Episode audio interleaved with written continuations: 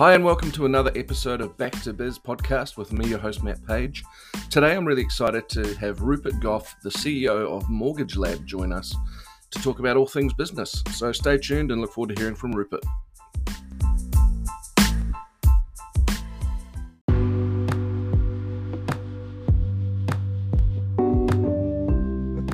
G'day, Rupert. How are you today?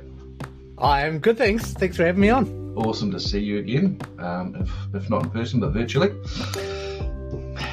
It's, it's it's all lockdown all over New Zealand. It is, kind of. sort of, except except out of Auckland. Yeah, except for not in Auckland. Um, so yeah, um, awesome to have Rupert along, the CEO of Mortgage Lab. I just thought I'd take a quick moment to introduce Rupert and his um, life, I guess, and then we'll get straight into the questions. So Rupert Gough is the founder and CEO of the Mortgage Lab and author of the book The Successful First Home Buyer, a guide for first home buyers to be the perfect bank client.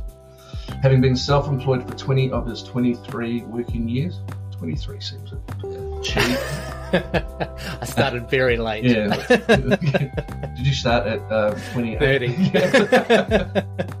Uh, Rupert has run a range of businesses. Starting at the age of 20, he opened up a digital printing business with the help of an angel investor. And then in 2008, he sold that and moved into the world of finance. In 2017, he started his current venture, the Mortgage Lab. Four years later, and with 28 advisors nationwide, Mortgage Lab is one of the fastest growing mortgage advice companies in New Zealand. Rupert also writes a weekly column for OneRoof, a nationwide news and real estate website, and also has regular appearances on the OneRoof radio show. And finally, he is the host of Everything Mortgages and the Mortgage Lab YouTube channels. Once monetized, all ad revenue from the YouTube channel will go to New Zealand, local New Zealand charities. So we will be putting the links to Rupert's um, social medias down the bottom. So get along to those things and subscribe to them. Yep. Get us get us monetized so we can start giving away the money. Yeah, and that goes against everything business, but it's Yeah. nice to do. so let's crack straight into the questions. Is there anything we missed out there? Anything Nope, that, that, dwell on? that covers enough. For those of you No. who um, who don't like numbers, that ages me at 43. I started at, started at 20, and yeah, 20, 23 years later, um, I think self-employment is definitely for me. That's that's what I've come to learn. I think you've, uh, I think you've developed into being self-employed well. yeah, well, un- unemployable, I think, is probably the way most people phrase it. Awesome. Hey, um, I just wanted to find out. I ask everybody this: How did you get started in the Mortgage Lab, and why did you start that business? So I, I was already a mortgage advisor for another company, and, and they were good guys, but I wanted to grow, you know, a, a team under me. Uh, and I was actually I was on my honeymoon in 2017, and um, as all good ideas start, I popped open a bottle of champagne, uh, and my wife uh, decided that she didn't want any. And by the end of the champagne that I drank all by myself, uh, we had a business model. So off the coast of Cuba on a cruise ship on my honeymoon came up with the idea for a, a mortgage business um, and Awesome. so I got back handed in my notice at the uh, at the previous firm and um, a, a month later mortgage lab started and and really what I wanted to do was I could tell there was a a, a- a business model that could really support people, uh, support advisors in the market, but also, um, you know, take a fair a fair amount from them to cover their cover their business costs and make some profit and things. But th- there was enough to go around, right? So I really wanted to just work with that model and, and support advisors as they grew their mortgage business. Fantastic. And I know you guys do a lot of, or you do especially a lot of work with your advisors, and, and having 28, that would encompass quite a lot of work, no doubt.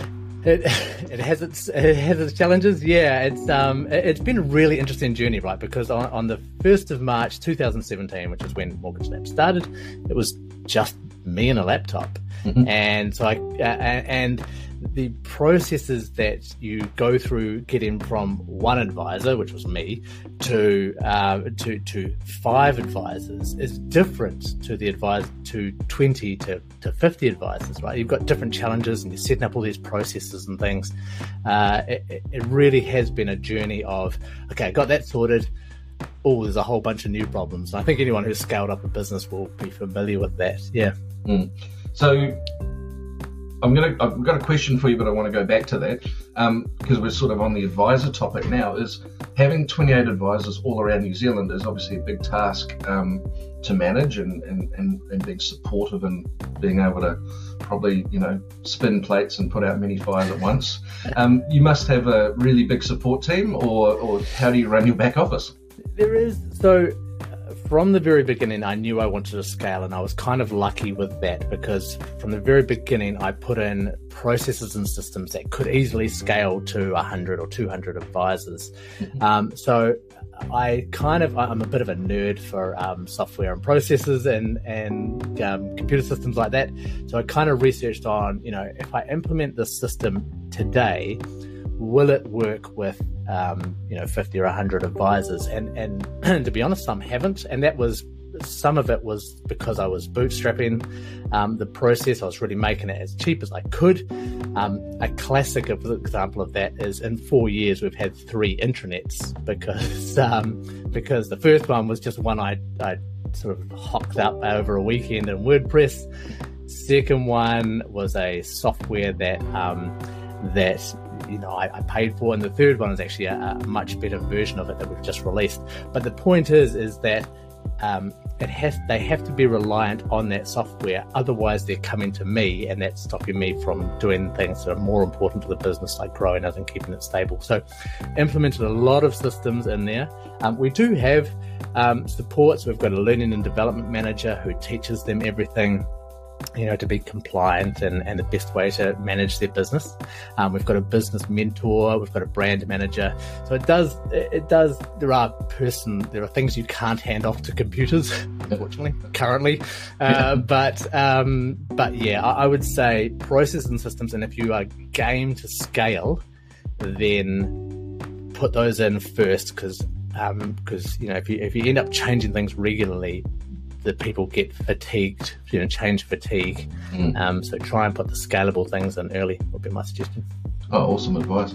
Um, yeah, it's interesting because a lot of advisors, financial advisors, have a lot of, um, you know, they might be a financial advisor with a support staff dedicated to them, but I know from your team, there's not the big cost, I guess, for the business and the resource of having a bunch of administrative assistants. It's the systems you built are, you know, all in the computers. Yeah, yeah, that's right. Yeah, the AI does it. Yeah. Um, we, we, yeah, again, we tried to, you know, if you're paying a, P, a PA or, or loan writer or whatever, seventy thousand dollars a year and you need five of them, I mean, you can probably you can gonna get an amazing bit of software for two hundred and fifty thousand or three hundred thousand dollars a year, mm. um, and that's literally what we do. We we um, uh, uh the example I do is I give is when when I was doing uh, um, when I was doing mortgages. Uh, there's my age. Um, when I was doing mortgages, it was you know compile all the documents and and try and make this Word document as that, fax it off to the bank, blah blah blah. I could do about eight applications per month before I needed admin assistance. Mm-hmm. With the software that we've got, we could easily do 20 applications before you needed uh, admin assistance. And, and realistically, if you ran it smoothly, you could do more. So mm. that's awesome. And uh, yeah, software doesn't get sick or need holidays, does it? That's right. Yeah, yeah. Although you can't fire it very easily. yeah, they've got all your data. That's right. Yeah. Hey, um, I wanted to go back to we talked a bit before about obviously you've been self-employed for most of your career, um, twenty of the twenty-three years, and and obviously neither of us are qualified psychologists. I'm sure we've. Uh, thought about it before. I think we can agree on that. Yeah. I, think, I, think, we know each other well enough to know we're yes. not. yeah. But do you think there's a reason why some people are suited to self-employment rather than being employed? I, th- I think it's a risk tolerance thing. I mean, certainly the reasons I hear, I, I get a lot of people approach me to join as a mortgage advisor, and when they hear it's a commission-only role, some people are just just eh, eh, can't do it, right? And, yeah. and that's okay. Like um, my wife will always be a, a, a you know a, someone who wants regular income, right? So it's just a risk tolerance thing.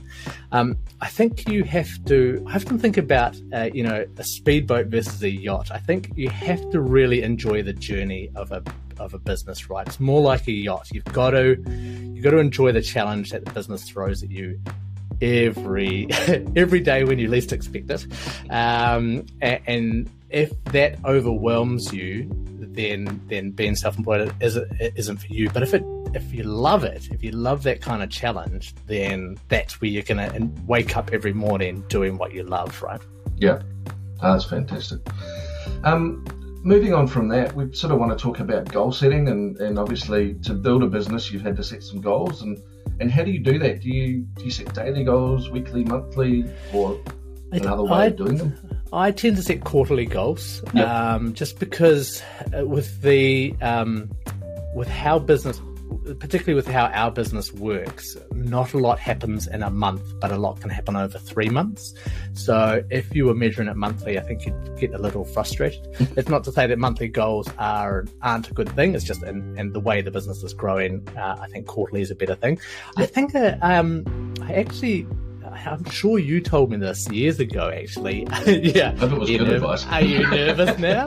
yeah, oh, God. It's all right. Uh, this is not a clean channel. You can say what I need to say. Oh, great. Okay. Yeah, yeah. Uh, no, no. It, it was um, to look back a year. So we set quarterly goals, but also yes, that is uh, pearls of wisdom from Matt Page. Uh, um, is to to some because sometimes it feels like you're not moving ahead, but if you look back 12 months and see where you were, it's amazing, right? Like you can, it's just so good. So, um, quarterly goals. We do stretch out for an annual stretch goal. Um, but often I take the time just to look back 12 months and be like, oh, yeah, that's right. We did, we have got, come a long way. So thanks, yeah. man. No worries. And I probably, st- I, know, I know where I stole that from was um, from when I was in the strategic coach uh, coaching program. There you go. Yeah. And they called that the positive, I can't remember what it's called, but it's looking back. Yeah. And a lot of people think, oh, I'm not going to look back in business, but sometimes it's good to see where you've gone by not dwelling on the past, but I think looking back and going, oh, actually, yeah. I have achieved a lot of stuff. I, I, guess, yeah, when you're in it and you're doing it every day, you, sometimes don't know, or you don't see the wood through the tree, so to speak. Yeah, so yeah. If and, and if it, oh, it, actually gone well. If you are in a worse position than 12 months ago, what has changed and what, yeah. what can you undo? And yeah, just just learning the lesson from that, right? Mm. Yeah, you don't want to spiral totally out of control, I guess. It's yeah. quick look back and, and make sure you're on the right track. yeah. Um, talking about we've just done the goal thing, but and, and you sort of mentioned there, um, you know, if you are spiraling out of control, what would if what if any failures have you had in business? Um, what have you had? What have you done to get through them, and, so you don't make those same same mistakes twice? Yeah, uh, so over my 20 year, over my two decades of business experience, um, I, I've been super lucky, right? Like I've had really good business mentors and um, shareholders who were really understanding and, and really, I've, I've, I've uh, probably on purpose, but also accidentally surrounded myself with really good people. Um, I, I, will talk about the failures. Uh, because there are many. Um, uh, but um, probably my first business, which I had for eight years, it was a digital printing business. And, and so I was 20 years old when I started it. And I, I started it with the help of a um, angel investor.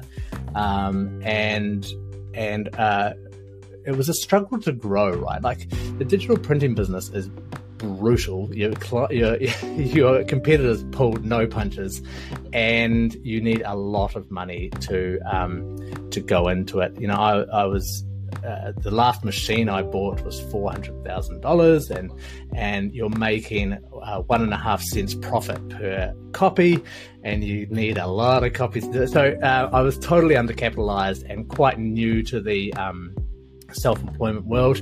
The uh, angel investor had um, a lot of um, uh, trust in me, probably more than you should have given to a 20 year old looking back. And uh, so didn't act as a mentor. Um, and, and, that's not his fault or mine, but it just it's just how it went. So um, that was really, it was a struggle, right, for eight years. And um, uh, so I grew it to two stores uh, in Wellington.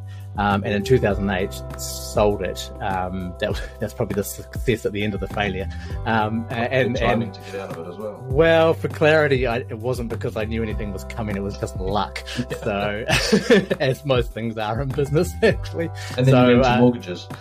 yeah, yeah, because the because the GFC looked awesome. So yeah. uh, I'll start in mortgages. Yeah. Um, so yeah, so that that was that was. I mean, it, every failure, and, and any business mentor will tell you this, any failure is just a learning experience, right? If it does, if it doesn't go you, then then it's just something you've learned. And I'm a lot more, you know, I don't know if you use ClickUp. Do you use ClickUp to track your sort of daily tasks and projects? I mean, I, I just no. so regimented these days on all of that rather than kind of free flowing like it was when I was 20. So, what's that um, ClickUp?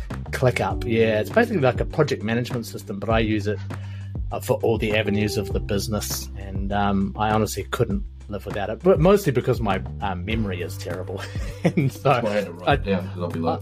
I'd just be sitting at the chair drooling by myself, doing nothing if I didn't have a to-do list. So yeah. Oh, cool. Well, that's good. It's good to yeah. Obviously, everyone has these lessons in business, and it's good to learn from them, but also to make changes so you don't make the same mistakes again. I guess. Well, I mean, anyone that has the the view, anyone that looks like they haven't failed, or anyone that tells you they haven't, they're just lying, right? Like yeah. everyone in business tries something and it doesn't work, and so you just just roll with it, really. Yeah. The business isn't Instagram, I guess, is it? Certainly not. Yeah. Rupert, what is a fun fact that not many people would know about you? There are many, uh, but uh, I think probably the one we'll talk about is yeah, Matt. Matt knows. Email Matt for more details. Um, uh, I think probably what you can actually see it over my head here. If you're listening on podcast, that's going to mean nothing to you. Um, but 150 uh, blood and plasma donations was. Um, I just got to it. I'm up to 151 as of last week. So, congratulations. Um, yeah, yeah. So uh, I was trying to imagine this may be too far for this channel, but what is so it's about 120 liters of plasma and blood, and I'm trying to give an idea of what. And I feel like it's about a fridge, right? A, a, a small bath, a small beer fridge of plasma. I've given. yeah, I started because I've got a I've got a rare blood type we're way off topic now for a business podcast, but that's all right. Uh, yeah, yeah. Uh, I started. So I've got a, a B negative, which is about 1.6 percent of the population, and so I, I, I was a broke student, uh, uh no money to give, still, but uh, no money, no money to give, and um, so I, I decided I was going to donate my blood because it's rare. Went and did a couple, and a nurse eventually said to me, "You know." people with rare blood types always donate, uh, but they never use it. It's only 1.6% of the population needs that that, that blood. So really, the, the, people with the common stuff need to donate. So why don't you give plasma? And so I end up doing that, and you can do that every two weeks. Mm-hmm. Um, so for for an hour every two weeks, I go and give them when when my two year old hasn't given me one of her daycare colds, I can uh, go and donate it. oh, fantastic! That's great stuff that you're doing there. Yeah, cheers, man. And apart from giving plasma, what else do you get up to outside of work? You mentioned you got a two-year-old. I'm sure that keeps you guys uh, running around a lot. That's what I do from two a.m. till five a.m. yeah, yeah. Oh, look. Um, I mean, uh, business takes up a lot of my uh, a lot of my time, and um, to be honest, I think of that as as part of a you know it's it's fun. It's a good good project to do. Um, we uh, live in Tauranga, so we hang out on the beach and, and cafes a lot. And coming into summer now, we're going to be um, there's a couple of t- uh, guys that run um, beach volleyball um, games every second day, so I, I do a bit of that. Oh, nice. Um, but really, family time is uh, is probably my out of hours uh, thing these days. Mm-mm. So if you want to see Rupert in his uh, speedo, get down that's, to that's right. the Mount Mount Maunganui. He'll be yeah. there Tuesdays and yeah. Thursdays. Yeah, playing volleyball. Yeah, mm. you'll recognise me. I um, yeah, I'm, I'm the one that looks like a beach ball. Yeah. oh, there's an advert. yes. All right. Hey, um, couple of last questions from me. Just to, I know you guys, uh, you're really busy and got a lot on, but um, what are your currently, what are you currently working on, or do you have some plans for the future of the business? Yeah, I mean, um, so continuing to grow, um, you know, it's there's really big changes. For New Zealand listeners, you know, you, you may know there's some really big uh, changes in the financial markets at the moment. A lot of regulations coming on, a lot of advisors seeking a place uh, to do all that stuff for them. So um, we're doing our best to kind of uh, find a home or give a home to these these advisors. Um, so continued growth with the business. It's certainly not at its peak at all. Um, uh, for the longer term, there's sort of an open banking that's coming in. Uh, Australia's embraced it. New Zealand, as per usual, is about five to ten years behind. Uh, so, so we're just kind of looking at what Australia's doing with open banking, uh, and so um, that would mean you know you, you you've got one app that shows you know your bank accounts with this bank and your mortgage with this bank and and I think we'll tie into that quite nicely because that's what we do right you can mm-hmm. have your you can have your accounts with this bank we'll find you a mortgage with bank Bank 2, and uh, you can view it all together. So it, it, that is going to be a costly exercise. It would, it, I mean, anything with software um, is expensive, and then you add in financial banking and the security required. it's yep. probably going to be eight figures. Um, but yeah, it's um, that's what we're looking for. That's kind of where we're trying to place ourselves. Oh, fantastic. And do you have a goal for um, growth of your business, re advisor numbers, or? Yeah, I mean, the, the larger companies in New Zealand typically have 150 to 200 um, advisors. There's sort of two or three of them that are sitting around that mark, and I think we could um, head towards that. Mm-hmm. Uh, what the, the company is set up so that advisors aren't siloed. The, the knowledge is pooled so that you know an advisor has access to all of the other advisors because things are always changing. They need to keep up to date with information. So, um, advisors who are one man bands typically miss out on a lot of deals and can't help their clients in the way that advisors who share knowledge mm. can.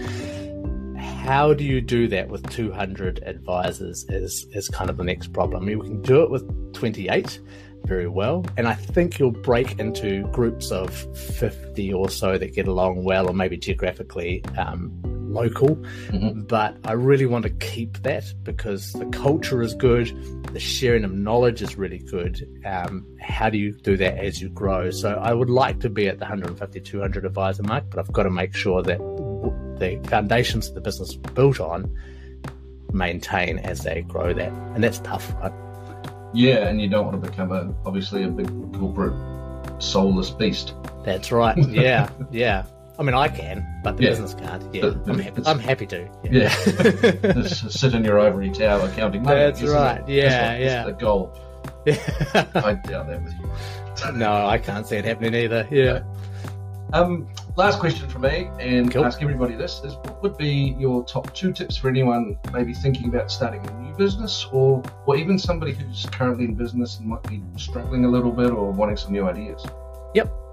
Uh, first tip would be, I think, um, just about bootstrapping in the beginning. Like, really keep your expenses low in the beginning. It's really tempting to get the shiny, biggest thing when you start, but often a significantly cheaper product will do 90% of what the shiny thing can do. Mm-hmm. Um, and you can always transition from bootstrap to high end stuff later.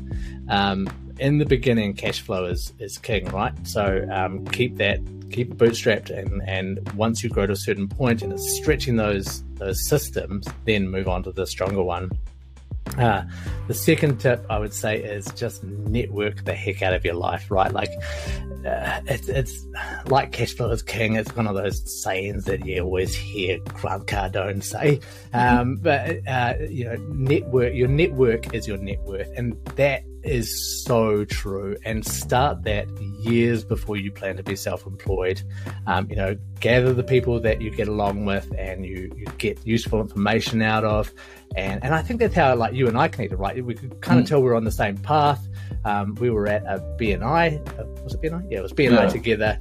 Um, and we kind of could see that we were on the same path, right? And so we connected and we got useful information from each other, and and that was really helpful. And just just bring those people together because when you start, the amount of disciples that you've got preaching about your new business or the centers of influence you've got, that's going to be the difference between a growth of um, two years versus three months, three to six months. I mm. think that's that's really underestimated, particularly for people who are in salaried positions where you don't need a network.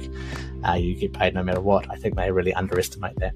Yeah, for sure. And that's yeah, interesting point, the networking, because uh, it's been brought up in a couple of different episodes we've recorded. So you got to get out there and see the people and network and, and, and, and you do find in those networking groups there are people that you're going to gel with and work with and and enjoy their company and, and I guess be inspired and motivated by so.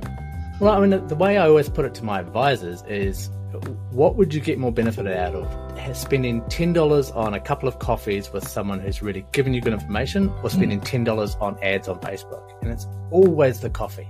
Yeah I mean, you eventually run out of people to have coffee with, and then you can start doing social media yeah. or advertising. But but that face-to-face value it builds a bond. You get useful information. You can pass useful information that you've got, and everyone does have useful information from their experiences. That is the key, right? Mm-hmm. Exactly.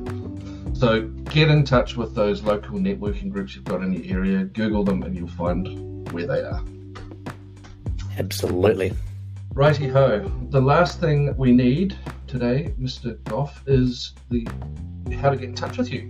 Because everybody will want to know how they can get a mortgage and how they keep up with what you guys are doing. Uh, I'm I'm everywhere. yeah, if you Google my name, just ignore the first three. That's blatant lies. Um, I think one of the pages I wrote, so that, that's factual. There is another. Uh, oddly enough, there is another Rupert Gough who um, leads quite a different life to me and sings in the choir in London that, that's not me, just for anyone who's searching. Um, but but if you if you look on YouTube for Mortgage Lab or mortgagelab.co.nz, um, I'm on the Insta Instagrams, um, but not my face, thankfully. Uh, but yeah, mainly YouTube and our website mortgagelab.co.nz, and flick me an email to say you um, you uh, heard about heard about me on this uh, podcast, and um, yeah, good to chat. Fantastic. And as always, we will put all the links to you in the notes of the show, either on YouTube or on the podcast. So if you are wanting to get in touch, I'm sure Rupert would be happy to have a chat with you. Absolutely. All of you at once. Yes. Yeah. Spam me. Yes, please. Email them every hour on the hour if you don't get back. No, don't. Don't annoy me. all good. Hey, Rupert, look, it's been awesome to catch up again and have a chat and find out more about you and your business and where you're going to and, and how bright the future looks for Mortgage Lab. So thanks again for your time, and yeah, we'll talk again soon. Thanks for having me. Cheers. Boom.